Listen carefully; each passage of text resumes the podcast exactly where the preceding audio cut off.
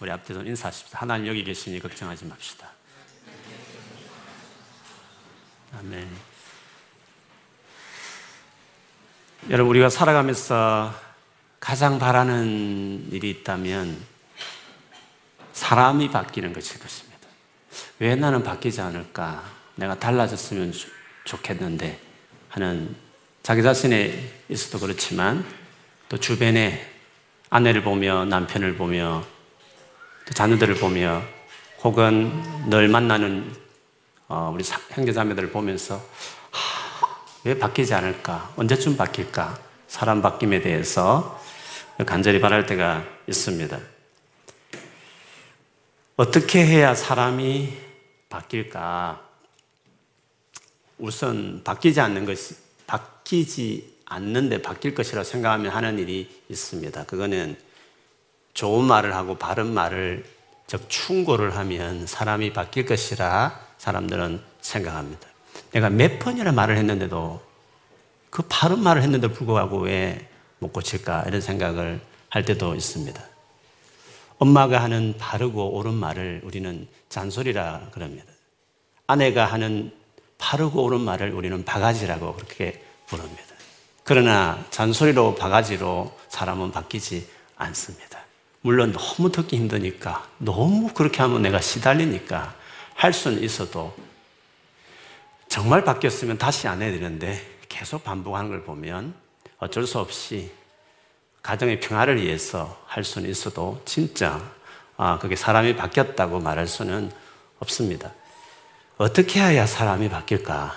그 부분을 오늘 이 요한계시록 말씀의 포인트를 가지고 같이 좀 나누고 싶습니다. 요한계시록이 되게 어렵다고 생각하지만 그렇게 어렵지 않습니다. 특별히 저희가 지난 이 앞부분, 앞부분부터 요한계시록의 중요한 이 보디, 이 그 중요한 본론을 저희가 이제 어 같이 보기 시작했습니다. 그 본론은 특별히 심판에 대한 일곱 개의 어떤 시리즈를 가지고 있는 세 편의 어떤 심판 시리즈를 어, 저희가 이제 보기 시작했습니다. 지난번에는 책을 이렇게 묶어 놓은, 봉해 놓은 그거를 하나하나 떼는 일곱 인에 대한 심판에 대해서 살폈다면 오늘은 두 번째 심판 시리즈인 나팔, 일곱 나팔을 불 때 일어나는 심판에 대한 부분을 같이 보려고 합니다. 여러분 좀 기억할 필요가 있는 것은 이 심판 시리즈는 일곱 개지 않습니까? 일곱 개가 한 세트인데 이 일곱 개도 일정한 그 스트럭처가 있습니다. 기억하십니까? 스트럭처 있다는 거? 제일 먼저는 뭡니까? 네 개, 앞에 네 개는 묶을 수 있습니다. 딱 묶어버릴 수 있습니다. 네 개는. 일곱 개 중에 네 개는 묶을 수 있습니다. 그리고 나머지 하나, 둘, 세 개는 각각의 의미가 있습니다. 근데 그 나머지 세 개 중에 마지막 일곱 번째는 그 다음 시리즈를 오프닝 합니다. 오픈 해버리면 그 다음 시리즈가 쑥 들어오는 거죠. 예, 그렇게 사이를 이렇게 하는 오프닝 역할을, opening door 같은 역할을 합니다. 근데 이 opening door를 역할을 하는 일곱 번째와 여섯 번째 사이에 스토리가 하나 있습니다. 그걸 삽입된 스토리라 그렇게 합니다. 삽입된 스토리가 있습니다. 근데 이 스토리가 중요합니다. 이 스토리가 그 하나하나의 심판의 진정한 의미가 뭔지를 설명하는 것이죠. 복습의 의미로 본다면 첫 번째 일곱 인에 있어서는 그 스토리 의미가 하나님 백성을 보호한다. 그게 목적이었습니다. 그렇죠? 인을 치고 손대지 말아 하고 그들이 결국은 하나님 앞에 찬양할 사람들이다. 이걸 보여줬죠. 일곱 교회에 많은 어려움이 있지만 하나님의 백성인 우리를 보호한다. 보호한다. 그거를 첫 번째 그 일곱 책을 이렇게 떼는 일곱 인에 대한 거기에서 이야기하는 것이었습니다. 어, 물론 이거 나팔을 불든지 뭐 인을 떼든지 나중에 대접을 붙든지 간에 그 할 때마다 여러 가지 재앙이 일어납니다. 그렇죠? 근데 그 재앙을 어, 예수님 재림 직전에 일어날 어떤 특정한 이 세상 일어날 어떤 재앙들일 것이다. 이렇게 해석하면 안 됩니다. 뭐 그렇게 하면 세트 한다는 이게 좀 우습습니다. 그 심판들에 대한 내용들 읽어보면 구약에, 구약에 하나님이 심판의 메시지가 많잖아요. 구약에도. 그렇죠? 많이 있습니다. 그 심판의 메시지를 전할 때 하나님이 표현했던 방식이었습니다. 예를 들면, 앞에, 앞에서 봤던 일곱 인을 떼때 뭐 말이 등장하는 것은 뭐 앞으로 일어날 뭐 흉년이다, 가뭄이다, 경제 공황이다 이런 식으로 막 예수님 재림말이 일어날 어떤 사건으로 자꾸 그 옛날 목사님들은 그렇게 했습니다. 신학이 좀 약할 때는 그렇게 했습니다. 그런데 그거는 스가랴서에 나오는 스가랴서 6장에 나오는 그 말들 등장이 나오는데 그거를 그대로 가져와서 즉그 스가랴서 말씀 그대로 하나님을 괴롭혔던 백성을 심판한다는 것을 하나님이 말들을 보내면서 이렇게 하는 것으로 표현했듯이 지금 이 소아시아 일곱 교회를 괴롭혔던 로마라는 제국을 하나님께서 심판할 거다. 그거를 그런 식으로 구약의 배경을 그대로 하나님이 사용하셔서 그걸 보여주심으로 그거를 설명하는 것이지 예수님 재림할 때 일어날 어떤 특정한 사건, 그래서 코로나 사건도 막 요한계시의 어느 사건을 끄집어내가지고 막 설명하려고 하는 그 유혹들을 이제 봤죠. 그런 의미가 아니라는 것을 필요합니다. 그래서 이 심판 시리즈에는 심판은 누군가를 심판하는 겁니다. 누구를 심판하냐 했을 때 구약에는 뭐 특정한 바벨론이라는 나라도 있었을 것이고 그렇지 않습니까? 애굽도 있었을 것이고 그럴 거죠. 그러면 요한계시록 시대에 요한계시록을 받았던 그 100년 AD 100년 전후에 있었던 이 요한계시록 전체의 수신자인 소아시아 일곱 교회에게 있어서 이 심판의 대상은 누구였을까요? 로마 제국. 로마 제국을 말하는 것입니다. 로마 제국에 대한 심판을 이런 식으로 구약적인 배경을 사용해서 설명하는 것입니다. 그런데 일곱 인, 저 앞에서 말하는 그 인, 인에 있어서 스가랴서가 배경이었다면 오늘 나팔을 불 때 일어나는 이 재앙의 배경은 출애굽기. 열 가지 재앙의 배경이 되어 있다. 네, 그렇게 보시면 어, 좋겠습니다. 자, 그러면 이 일곱 나팔 심판 시리즈를 조금 간단하게 제가 써머리 하겠습니다. 제가 우리는 읽지는 않았습니다. 8장부터 셉니다. 8장 9장이 또 이 일곱 나팔이 불려지면서 나타나는 재앙이었습니다. 조금 전에 말씀했던 것처럼 앞에 네 개는 묶을 수 있습니다. 하나의 묶음이죠. 거기에 보면 마지막 앞에 시리즈 일곱 인을 뗐을 때 오퍼닝 역할 아니고 오퍼닝 역할 한다 그랬죠. 일곱 인을 뗐을 때 그 다음에 일곱 나팔을 부는 천사가 쭉 등장하는 것입니다. 그런데 물론 나팔을 불기 시작하면 뭐 재앙이 또 일어나죠. 근데 이 일이 일어나기 전에 8장에 보시면 하나님께 이 바쳐지는 금 향로에 향과 함께 바쳐지는 성도들의 기도에 대한 이야기가 나옵니다. 그리고 그 향로에 어, 그 향로를 부었더니 이 땅에 우레와 번개들이 이것도 공통적인 겁니다. 이것 똑같이 일어나는 이것도 똑같은 심판 시리즈 똑같이 나타나는 현상입니다. 그거는 이제 하나님께서 심판을 행한다는 것인데 다르게 말하면 성도의 기도에 대한 응답으로 그 성도들 괴롭혔던 자들에 대해서 하나님이 심판한다. 그거를 그래서 요한계시에 나오는 심판은 우리에 대한 심판이 아닙니다. 교회를 괴롭히고 모든 시대에 괴롭혔던 하나님 백성에 대한 심판을 그렇게 표현하는 것입니다. 첫 번째 나팔이 울렸을 때요. 첫 번째 나팔 올렸을 때 이 첫 번째, 네 번째는 세트인데 그 세트는 주로 땅, 바다, 물, 물샘, 대기권 이런 것에 손을 내는 겁니다. 첫 번째 재앙은 우박 과 불이 내리는 건데 출애굽기 일곱 번째 재앙이었던 우박 재앙을 유사, 연상케 하는 것이고 3분의 1이 파괴되었다는 것은 앞에서도 마찬가지지만 완전한 멸망, 완전한 심판 전에 이 땅에서 하나님께서 백성들을 깨우기 위해서 즉 하나님을 괴롭혔던 사람들에 대해서 회, 그래도 회개하도 돌아오기 위해서 주시는 심판의 일부는 것을 이야기합니다. 둘째 나팔이 울렸을 때 불 붙는 큰 산이 예레미야에서 있는 사실 말씀입니다. 그 산이 바다에 던져져서 바다가 피로 바뀌고 둘 셋째 나팔이 울렸을 때 햇불 같은 큰 별이 강과 여러 물에 떨어져서 썬쑥이 됩니다. 그러니까 땅, 바다, 강, 물 손대는 것은 출애굽 때 모세를 통해서 애굽을 심판할 때 내렸던 특별히 첫 번째 강과 물샘 모든 호수들이 피로 바뀌었던 첫째 재앙을 또 연상하게 하는 구절이죠. 넷째 나팔이 울리자 해달별이 타격을 받습니다. 이것은 출애굽 때 아홉째 재앙인 허감을 연상케 합니다.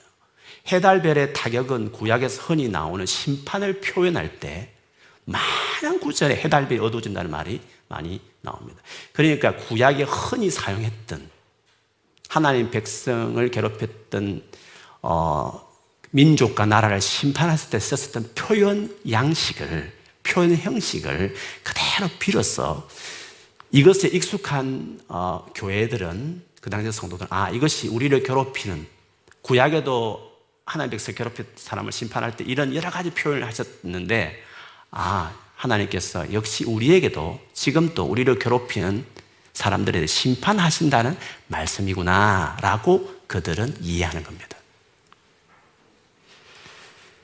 근데 이제 네 개는 그렇게 뭐 끝났습니다. 나머지 이제 세 개가 있는데 마지막 분은 그 다음 시리즈를 끌어들이는 오프닝 역할을 하는 것이니까 좀 별도로 하고 그냥 두 개가 남은 거 아닙니까?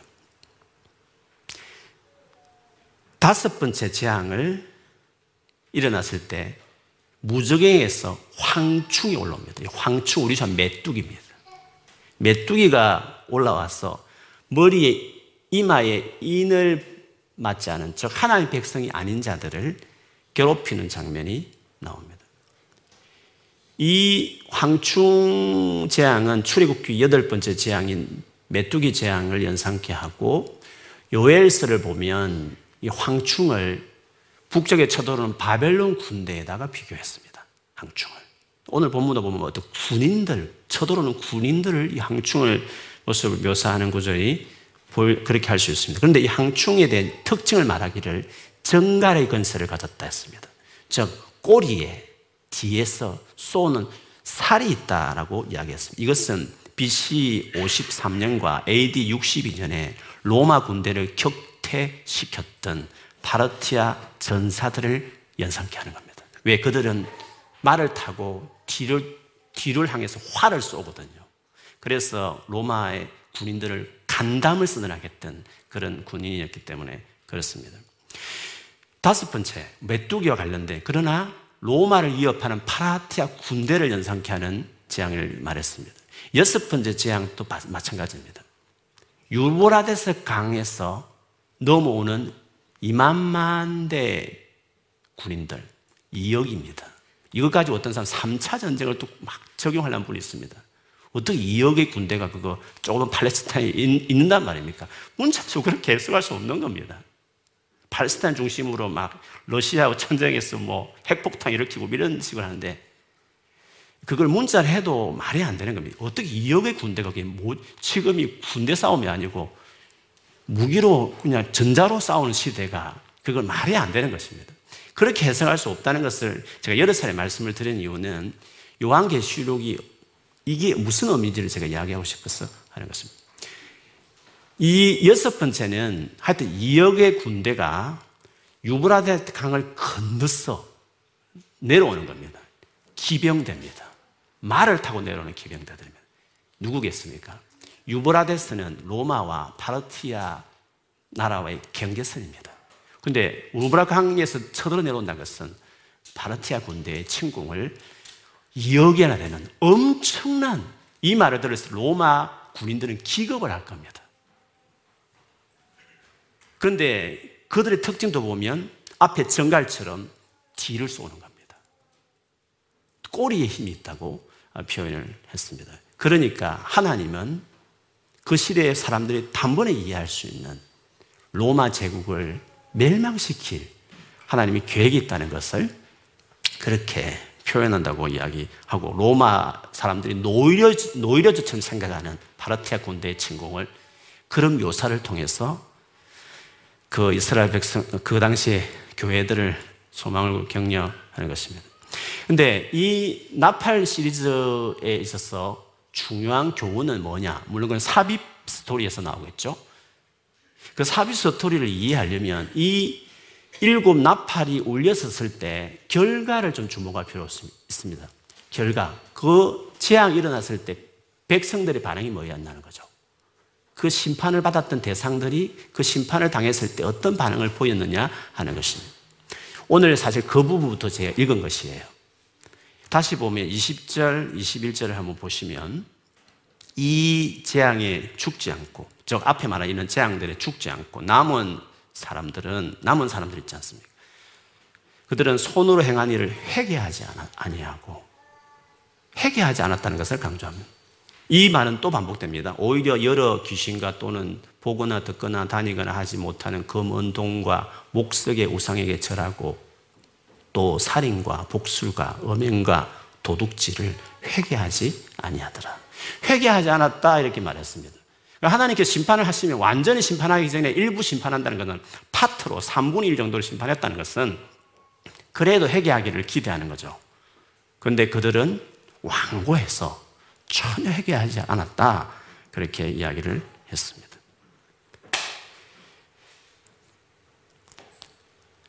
그러니까 말하고 싶어 하는 것은 재앙으로는 어떤 매를 들어서는 사람이 바뀌지 않는다.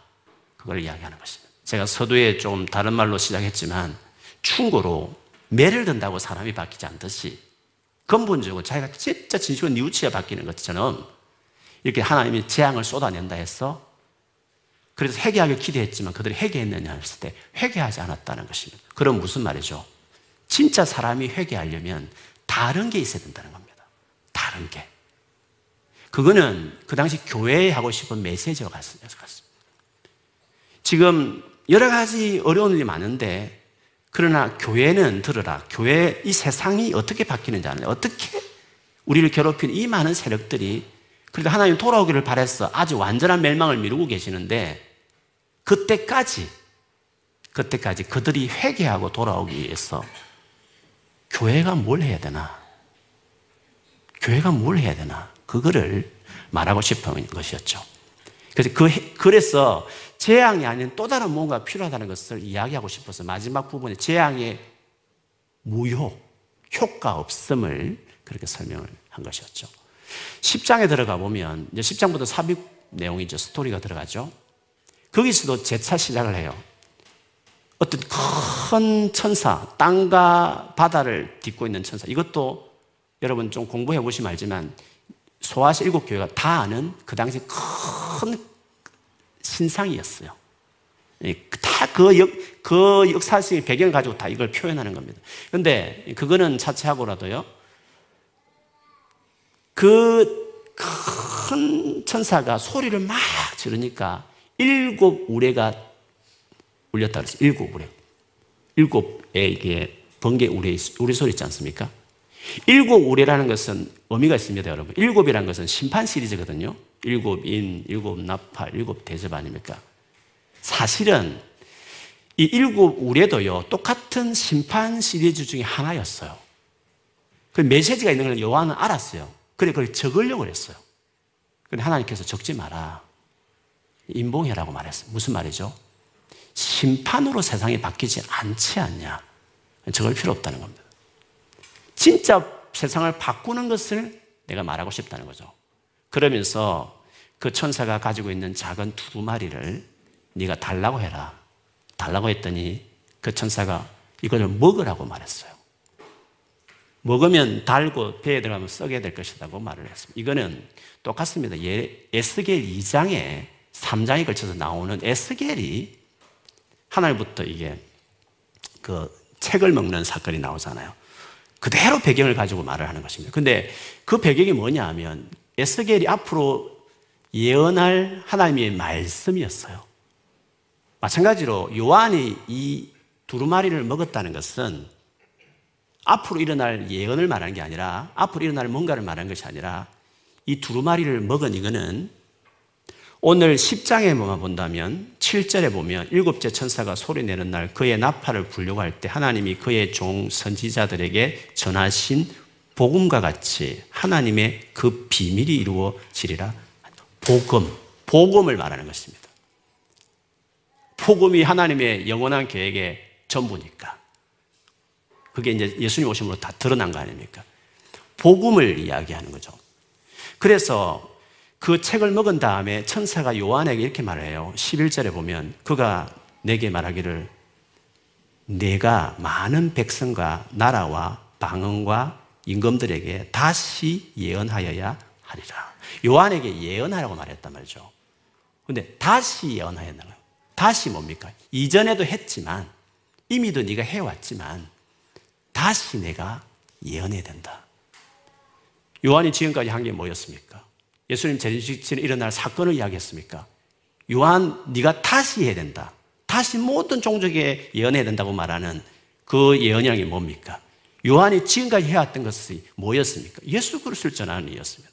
그 예언이라는 말 자체가 서두에 요한계 시작하면서 말씀드렸지만 미래에 일어날 사건을 말하는 예언이 아니라 그 당시에 이 말씀을 듣던 사람들에게 하시는 현재적인 메시지가 예언이거든요. 그것이 미래를 담고 있는 건 맞지만 1차적으로 구약의 수많은 소선지자, 대선지자들이 그 당시 그 백성들의 죄악을 책망하면서 이 말 심판이든지 위로든지 하신 그 당시에 사람들에게 필요한 현재성이 강한 것이 성경에 말하는 예언의 성격이듯이 지금 요한이 말하는 예언은 지금 예수님 재림 직전에 사는 21세기를 위해서 하시는 말씀이 아니라 물론 재림과 관련된 것은 들어가 있는 미래적인 것이 당연히 우리에게 해당되는 말씀이지고 앞으로 일어날 일이지만 많은 부분은 그 당시에 소아시아 일곱 교회들이 그 당시에 사람들이 들어야 될 현재적인 메시지, 즉 로마 제국이 어떻게 될 것인가. 이 가운데서 우리가 어떻게 살아, 어떻게 믿음 생활 할 것인가에 대한 메시지가 그 당시의 사람들에게 예언의 중심에 있기 때문에 다시라는 말을 넣었던 것이었습니다. 그런데 이 같은 사명은 요한만의 사명이 아니라 당대의 소아시 일곱 교회의 사명이기도 했어요. 그래서 11장의 삽입 내용의 한 구절인 11장에 들어가서 두 정인에 대한 이야기가 등장합니다. 이 두 정의는 42달, 그것은 날짜로 하루를 계산하면 1260일, 또 어떤 경우는 3년, 한때, 반때, 한때, 한때 해서 한때, 두때, 반때 가지고 3년 반, 이렇게 설명도 뒤에 나오는데, 뒤에 그걸 보면 이것이 예수님 초림과 예수님 재림할 때까지 그 기간을 다니엘에 말하는 그 날짜의 의미를 도용해서 예수님이 오셔서 성천하시고 나서 재림하실 때까지 그 긴, 즉 신약의 이 시대를 말하는 것이 요한계시록 자체 이미 설명합니다. 나중에 다 보겠지만. 그러니까 예수님이 성천하신 이후에 예수님 재림할 때까지 이 땅의 교회가 하는 일을 말하는 겁니다. 이 두 정인이 교회를 말한다는 것을 알 수 있는 것은 사절에 보면 우리 읽지 않았습니다. 본문 발에 보면 이 그들은 이 땅의 주 앞에 서 있는 두 감람나무와 두 촛대니 촛대는 요한계시록 일곱 촛대에서 말했듯이 촛대는 교회를 말하는 겁니다. 둘로 말한 것은 정인에 있을 때는 전도할 때 둘로 보냈듯이 결국 전도하는 복음을 전하는 교회를 이야기하는 것입니다. 그러니까 예수님 재림할 때까지 교회가 이 땅에서 해야 될 예언은 증거해야 될 메시지는 복음이었다.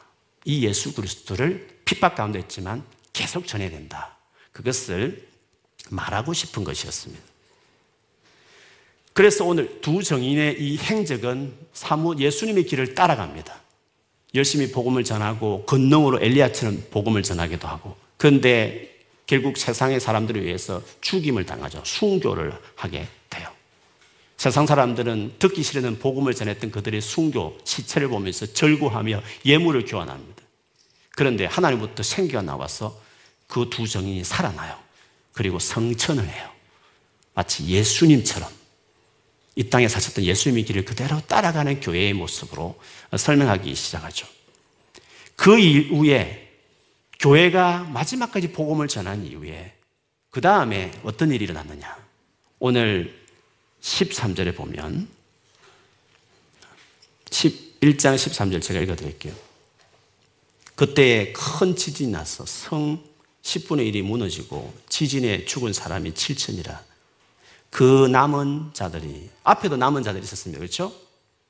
그 남은 자들이 근데 여기서는 이 남은 자들이 두려워하여 영광을 하늘에 하나님께 돌리더라. 두려워서 영광을 하나님께 돌렸다고 말했습니다. 앞에서 재앙 이후에는 회개하지 않았다고 두 번 반복했지만 지금 여기서는 어떻습니까? 두 정인이 숭배하면서까지 예수님 재림할 때까지 복음을 전한 그 이후에 그 이후에 세상에 많은 어떤 어려움이 있을 때 그 복음의 증거의 그 효과가 그 상황과 맞물려서 그들이 두려워하여 하나님께 영광을 돌렸다라고 말. 이거는 회개하고 그들이 변화되어서 이렇게 한 것을 이야기하면. 그러니까 앞에서 재앙만 일어났을 때 나타나는 반응과 완전히 다른 것입니다. 그래서 예수 그리스도께서 오늘 이 요한계시록을 받았던 독자인 그 소아세 일곱 교회에 주고 싶은 메시지는 분명한 것입니다. 비록 너희들이 나를 믿고 따르는 것 때문에 많은 어려움을 겪지만 그럼에도 불구하고 너희가 세상을 향해서 나의 복음을 전해야 된다. 왜냐하면 복음만이 세상을 구원할 수 있기 때문이다. 복음만이 사람을 바꿀 수 있고 회개할 수 있다. 그것을 말하는 것이었습니다. 만일 이 복음을 전해도 불구하고 끝내 회개하지 않으면 어떻겠습니까? 심판이 정당한 겁니다. 그래서 마지막 마지막 심판을 받고 있는 일곱 대접이 이제 남아있는 겁니다. 일곱 대접은 완전한 심판에 대한 표현입니다. 그래서 이제는 일곱 마지막 심판이 올 수 있는 정당성이 이제 이루어지는 겁니다. 복음을 끝까지 전임을 불구하고 회개하지 않았을 때에는 그 남은 것은 이제 심판밖에 없는 것이고 그, 그 전까지 바로 중간 이 심판 시리즈인 일곱 나팔 심판을 통해 보여주시고 싶은 교회의 사명입니다. 첫 번째 일곱 위는요, 교회를 보호한다. 그러나 보호받고 있는 가운데 너희들이 어, 많은 어려움을 겪지만 그러나 복음을 전해라. 그리고 그래도 그리고 마지막 진짜 심판이 온다.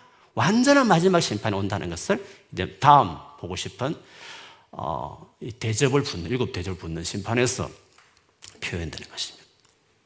오늘 이 본문 통해서 우리가 보고 싶은 중요한 원리가 있습니다. 어떻게 사람이 바뀌느냐는 것입니다. 어떻게 해결하느냐는 것입니다. 로마서 2장에 보면 2장 4, 5절에 보면 혹 내가 하나님의 인자하심이 너를 인도하여 회개하게 하심을 알지 못하여 그의 인자하심과 용납하심과 길이 참으심이 풍성함을 멸시하느냐. 우리를 회개하게 하는 것은 하나님의 인자하심입니다. 하나님 인자하심이 너를 회개하도록 인도하는 것인데 만일에 그것까지도 거부하게 된다면 즉 네 고집과 회개하지 아니하는 마음을 따라서 그렇게 하면 진노의 날밖에 없는 것이죠. 하나님의 어려운 심판이 나타나는 그날에 이말 진노를 네가 쌓는 것이다 이야기했습니다. 오늘 이 전체 어, 나팔 심판 시리즈에서 우리가 지금 특별히 알아야 될 중요한 하나님의 메시지는 복음이 뭔가, 복음이 어떻게 사람을 바꾸는가, 그것을 여기서 우리가 많은 것들을 보게 하는 것입니다. 복음이 뭐며, 그리고 복음에 합당하게 살아가는 삶이 뭔가에 대해서 우리가 생각하게 하는 것입니다. 이거를 좀 축소해서 서두에 말했던 어떤 변화에 대한 이야기로 다시 접목시켜 본다면 인간관계 안에서 특별히 여러 가지 관계 안에서 사람이 바뀌기를, 상대가 바뀌기 위해서 바뀌기를 기대하는 우리에게 있어서 우리가 어떻게 행동을 해야 되는가? 즉, 심판으로 바른 말 한다고, 뭐라 한다고 바뀌는 게 아니라 복음이라는 하나님 아들의 십자가 죽음과 희생의 메시지가 결국에는 회개하게 만들듯이 이런 관계 속에서 어떤 변화를 기대하는 저 사람이 변화되었으면 하는 혹은 내가 변화되는 걸 또 마찬가지지만 무엇이 우리를 바꾸고 무엇이 사람을 바꾸어 갔느냐 하는 것입니다. 예수께서는 복음을 전하는데 단순히 뭐 예수 믿으세요 외친다는 차원도 있겠지만 그보다도 이 복음의 이 메시지를 전한다는 것은 전하는 사람들의 삶이 어떠해야 되냐는 것을 이야기하는 것이죠. 복음 자체가 조금 전에 말했던 바른 말하고 뭐라 하고 매들고 하는 성격과 다른 희생하고 하나님 아들이 죽으셔서 십자 돌아가시는 이 메시지를 들음으로 사람이 바뀌는 거 아닙니까? 그 말은 사람을 바꾸는 것은 충고나 조언이 아니라 정말 그를 위한 희생과 정말 그를 위해서 그럴 수 없는 그렇게 하고 싶지 않은 대상인데도 불구하고 하나님이 죄인인 원수를 위해서 자기 희생하듯이 그 희생의 방식으로 사람이 바뀐다는 것입니다. 그것이 사람을 바꾸는 것입니다. 그래서 복음을 전하는 우리는 복음 전하기를 사명받은 교회는 어떻게 세상을 살아야 되는가? 어떻게 살면서 복음을 전하고 사람을 바꿔가야 되느냐 하는지를 우리에게 이야기해 주는 거죠. 그래서 마태복음 5장 44절 48절을 보면 그 복음을 전하는 제자의 삶의 특징을 아주 잘 표현한 것입니다. 제가 읽어드리면 이렇습니다. 나는 너에게 이르노니 너희 원수를 사랑하며 너희를 박해하는 자들을 위하여 기도하라. 이같이 한즉 하늘에 계신 너희 아버지의 아들이 되리니 이는 하나님이 그 해를 악인과 선인에게 비주시며 비를 어려운 자와 불의한 자에게 내려주심이라. 너희가 너희를 사랑하는 자를 사랑하면 무슨 상이 있으리요? 세리도 이같이 아니하냐, 아니하느냐. 또 너희가 너희 형제에게만 무난하면 남보다 더한 것이 무엇이냐? 이방 애들도 이같이 아니하느냐. 그러므로 하늘에 계신 너희 아버지의 온전한 같이 너희도 온전하라. 저는 오랫동안 사랑이라는 것을 이렇게 생각했습니다. 아마 여러분도 그렇게 생각해 오신 분도 있을 겁니다. 다른 사람이 친절하고 잘 챙겨주고 자주 전화해서 만나고 밥도 사주고 차도 마시면서 잘해주는 것이라고 생각했습니다. 물론 분명한 사랑이 맞습니다. 그런데 이것은 세리와 이방인들도 하는 사랑이다라고 말했습니다. 하나님께서 당신의 자녀에게 지금 하라고 한 사랑은 나를 힘들게 하고 내게 상처를 주는 사람에게 잘해주라고 하는 것입니다. 그것이 그렇게 해야 그 사람이 바뀐다는 것을 그렇게 해야 복음이 전거된다는 것을 이야기하는 것입니다. 제가 어 91, 어, 91년부터 목, 목회를 했으니까 한 30여 년을 한 거죠. 근데 목회를 해보니까 목회라는 것이 하나님이 보여주셨고 하나님 명령하신 그 사랑을 실천한 것이다. 한 것을 깨달았습니다. 제가 자라온 배경도 그렇고 성격적으로 그렇지만 많이 받아보지 못했기 때문에 사실은 다정다감하게 하는 의미의 사랑을 하는 챙겨주는 것에 저는 참 부족한 사람입니다. 이런 측면을 보면 저는 사랑이 없는 목사가 맞습니다.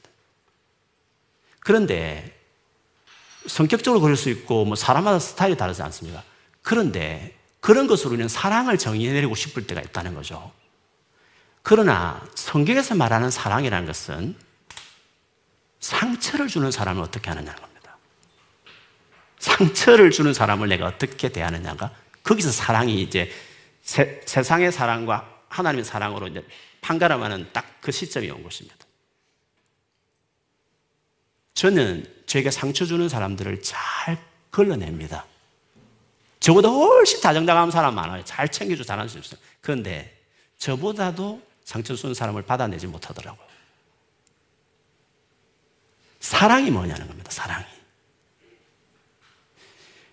조금 전에 말했던 마태복음 5장에서 말하는 아버지 사랑. 이방인들이나 세리들이 할 수 있는 사랑 아닌 더 넘어선 하나님 우리들에게 말하는 사랑이 뭡니까? 복음의 정신이 뭡니까? 원수를 사랑하라. 박해하는 줄에 축복해라. 그거 아닙니까? 그게 내가 말한 사랑이다.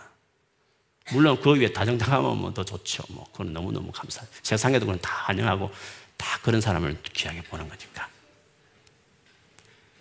그런데 성경에서 말하는 이 사랑, 복음이 가지 담고 있는 사랑 내용 아닙니까 그게? 그리고 그 복음을 받은 사람들이 바꾸어져야 될 사랑의 모습이고 그 복음, 그 복음을 전하는 사람들이 세상에 보여줘야 할 태도가 그 사랑이어야 되는 것이죠. 근데 여러분, 이거는 우리의 천성의 성격이 아닙니다. 아무도 그렇게 사랑할 수 없습니다. 어떻게 가능합니까? 이 강력한, 이 엄청난 사랑을 내가 받아들이고 그 사랑에 감동되고 그 사랑이 나를 사로잡기 시작할 때 그리고 그 복음을 가져오신 성령의 다루음을 받기 시작할 때 수많은 관계 갈등 속에서 기도하고 엎드리고 은혜를 구할 때 그 많은 시간들 속에서 하나님이 내 내면을 바꾸어 내면서 그 하나님 인격을 만들어가는 거죠. 만들어가는 거죠. 그래서 우리에게 주신 사명, 교회에 주신 사명은 이제 복음 전하는 겁니다. 복음 전하는 게 뭐라고요? 예수 믿으세요! 전도지 뿌리고 하는 그것만으로 한정 짓지 말고 복음이 뭐냐는 거죠. 복음이. 그리고 복음이 받아들인 사람의 삶이 뭐냐는 거죠. 기대함이 뭐냐 하는 거죠. 지금 말한 이런 사랑을 이야기하는 거죠. 로마서 12장에 보면 바울이 이렇게 말했습니다. 너희는 할 수 있거든, 할 수 있거든 너희로서는 모든 사랑과 더불어 화목하라. 내 사랑하는 자들아, 너희가 친히 원수를 갚지 말고 하나님의 진노하심에 맡기라. 기록되었으되 원수 갚는 것이 내게 있으니 내가 갚으리라고 주께서 말씀하시니라. 내 원수가 줄이거든 먹이고 목마르거든 마시게 하라. 그리함으로 내가 숯불을 그 무리에 쌓아 놓으리라. 악에게 지지 말고 선으로 악을 이기라. 똑같은 원리입니다. 모든 사람과 화목하게 지내라 했습니다. 할 수 있거든. 할 수 있거든. 이것은 모든 사람과 그렇게 할 수는 없죠. 왜 할 수 없느냐 하면 원수의 관계는 그게 힘든 겁니다. 그러니까 평소에 원수 아닌 사람들은 모두와 화목할 수 있습니다. 모두와. 근데 할 수 있거든 모든 사람과 이렇게 단서를 단 이유는 그 모든 사람, 모든 사람이라는 그 모든 사람 안에 원수도 포함되어 있기 때문에 그렇습니다. 그러니까 성경은 원수들과도 화목하게 만들어야 된다고 기대하는 것입니다. 그러나 그것이 내가 원한다 해서 되는 건 아니잖아요. 관계라는 건 상대도 응해야 되는 건데. 그렇지 않습니까? 원수가 원하지 않으면 안 되는 건 아니에요. 그렇지만, 그렇지만 원수하고도 화목하게 지낼 수 있다는 거죠. 어떻게 하면? 원수가 줄이거든 먹이고 목마르든 마시게 해라. 복음이 요구하는 삶의 방식으로 살면 다는 아니지만 많은 원수들이 화목하게 될 수 있다는 거죠. 그렇게 악을 이겨라. 선으로. 그게 복음을 전하는 개인과 복음을 전하는 교회를 향한 요청하는 삶의 방식이다. 그것이 일곱 나팔 재앙에서 세상을 바꾸는 그 복음이 말하고 있는 그것이 굳이 우리에게 아주 직접적으로 적용한다면 이렇게 우리에게 볼 수 있는 것이죠. 여러분 살면서 아마 이게 가장 큰 문제일 겁니다. 그리고 여러분 신앙이 다운된다면 이 부분에 순종하지 않을 때 가장 다운됩니다. 안 믿는 사람들이야 뭐 잘하는 사람 잘해주고 잘 챙겨주고 나와 관계 있는 사람 잘해주는 거야. 뭐 당연한 것이니까. 뭐 그것도 안 하는 사람도 많지만 그 정도 하면 정말 귀한 분들이죠. 주님은 그거는 이방인들도 하는 거야. 손가락자는 세리들도 그 정도의 헌신과 챙겨주고 많은 건 다 하는 거야.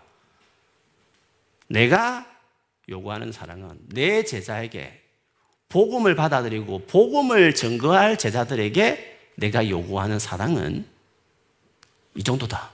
라고 이야기. 그게 복음을 전하는 겁니다. 삶의 복음을 전하는 겁니다. 그렇게 해야 복음이 전해지는 겁니다. 그리고 그렇게 했던 수많은 희생하는 주의 사람들을 통해서 이 복음이 전개, 증거되어 왔다는 것이었습니다. 그러니 예수님 오실 때까지 두 정인에 속한 교회인 우리 모두가 이 땅에서 많은 어려움을 겪지만 복음에 합당한 삶을 살아가도록 우리 주께서 우리에게 요구하셨습니다. 명령하신 것이었습니다. 요한계시록만 특별히 한 것이 아니라 모든 신약 성경에 다 이 원리가 깔려져 있는 것이었어요. 그러니 여러분 크고 작은 여러 가지 어려움이 있을 때마다 관계 안에 있을 때마다 이 말씀을 꼭 기억하고 우리 힘으로는 임파서블 하지만 그 사랑을 실천하신 예수 그리스도께 나아가고 그 예수의 영이신 성령을 날마다 구하고 성령 충만하시면 성령의 열매는 사랑과 아가파오 사랑 사랑을 열매 맺도록 성령이 내가 노력해서 성취하는 결과물이 아니라 성령이 내 안에 그 인격을 만들어낼 것이라고 말씀하셨습니다. 그렇게 사시고 그렇게 예수를 전하고 그렇게 복음을 전해서 주변에 가까운 가족을 바꾸고 주변에 가까운 나의 아, 셀이나 우리 교회 공동체나 여러분 일터에서 학업에 만나는 수많은 사람들에게 그 같은 방식으로 복음을 전하여 사람을 바꿔내는 예수의 정인들 그런 사람으로 살아가는 여러분 되기를 주님 이름 축원합니다. 아멘.